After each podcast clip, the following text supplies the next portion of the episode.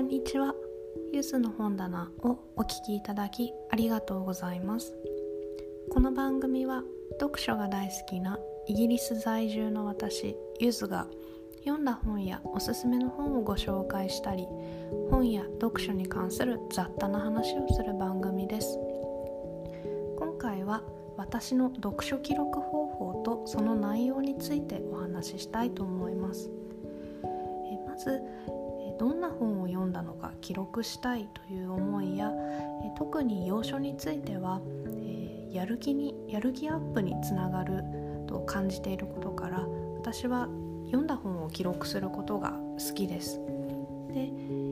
え今はイギリスに住んでいるんですが2019年の夏までは日本に住んでいましたので日本に住んでいた時はそれまでは大学ノートをずっと使用していました。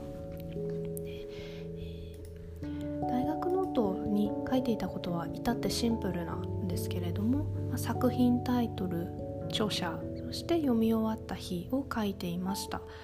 えタイトルだけですと後になって本の内容を思い出せないことも多いので今思えば一言でも感想や印象に残った部分を書いておけばよかったなと思っています。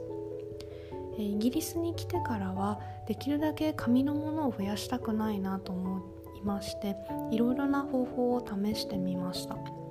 まずスマホのアプリですが読書管理ビブリアという素敵なアプリがありましてお使いの方も多いかもしれないんですけれども見た目も綺麗ですしシンプルで使いやすくてキャラクターも可愛くてとても気に入っていました。とウェブサービスでは、えー、おなじみだと思うんですけれどもブクログや読書メーターを使ってみました。でこれらはどれも使いやすくていいなと思っていたんですがイギリスに来てからは、まあ、どうしても和書よりも洋書を読む機会が多くなったり読んだ洋書が必ずしもこれらのサービスで検索してもヒットしないということが多々ありました。でそこで次に Goodreads という、えー、ウェブサービスを使ってみましたこちらは日本でいう読書メーターのようなウェブサイトの、まあ、海外版でレビュー機能やお気に入りの作家登録機能などがありまして、まあ、読書を楽しくする工夫がたくさんあっていいなと思っていました。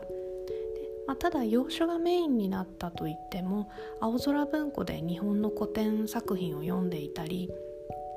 まあ、することもありましたので、まあ、どうにか和書も洋書も、まあ、全体的に記録できる方法はないかと考えていたんですが、まあ、結局たどり着いたのが Excel で記録するという方法です。ま、原始的と言ってしまえば原始的なんですけれども、ま、記録内容は大学ノートに書いていた時と同じように、ま、作品名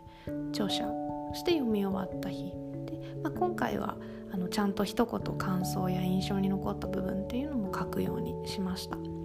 ウェブサービスのように他の方との交流はないんですけれども、ま、シンプルな方法なので現在はこちらを使っています。ただ今でも他の方のレビューや感想を読みたいなと思った時には読書メーターやGoodreads を、見てみることがよくあります。まあ、当たり前のことなんですが同じ本を読んでいても感じることは皆さん人それぞれ違うんだなということを感じています。でまあ、先ほども、えっと、申したんですけれども記録することで私の読書の達成感やモチベーションアップにつながっているのでこれからも記録は続けていきたいなと思っています。それでは以上です。今回もお聴きいただきありがとうございました。ゆずの本棚では Twitter でも読んだ本の感想やおすすめをご紹介しています。